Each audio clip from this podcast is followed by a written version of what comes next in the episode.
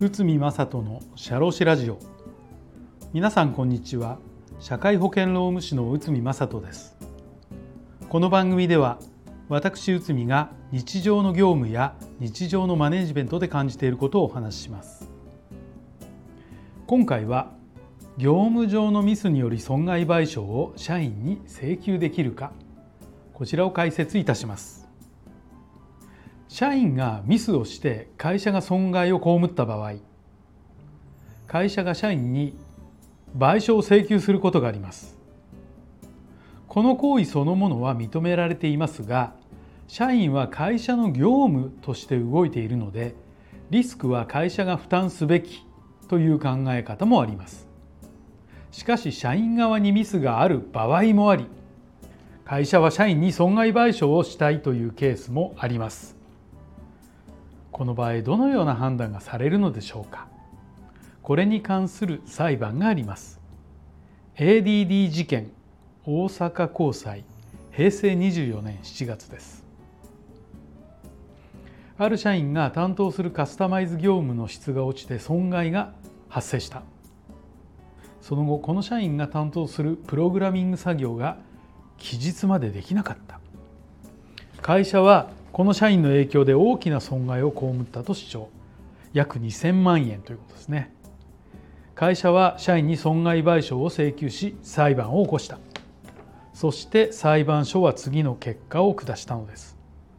社員のミスで受注が減ったが故意に起こしたものではないし大きな過失があったとも認められない。会社が主張する2000万円の損害額は社員の給料と比較して高額すぎる。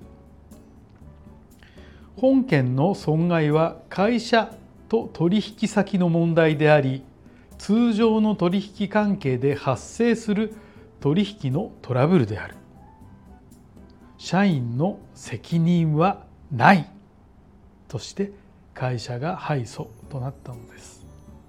このように社員に対する対する損害賠償責任について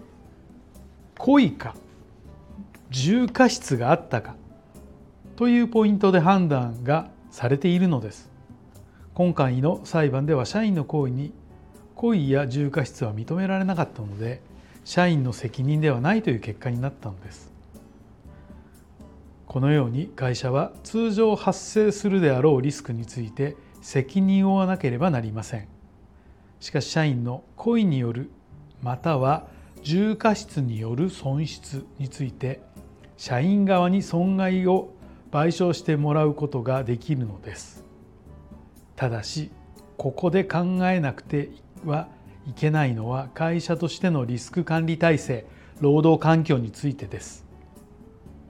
ある裁判で請求書の発行ミスが問題となり上司の対応についても問題と指摘されています。組織とし組織としてきちんと対応していれば請求書の未発行の件数がここまで増えなかったはずと判断しているのです。また過重な労働環境の下でのためミスが増加したとも判断されておりこれらの要因で損害賠償額が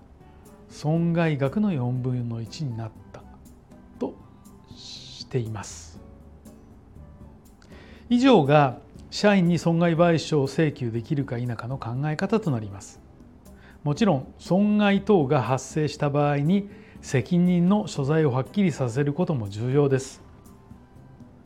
ただしもっと大切なことは発生させない仕組みづくりです。システム文章によるチェック体制の構築が大切です。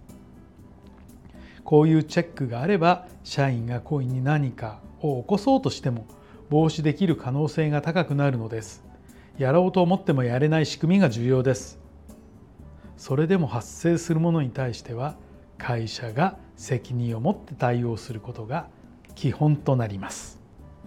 ということで、えー、今回は業務上のミスによる損害賠償を社員に請求できるかこちらを解説いたしました。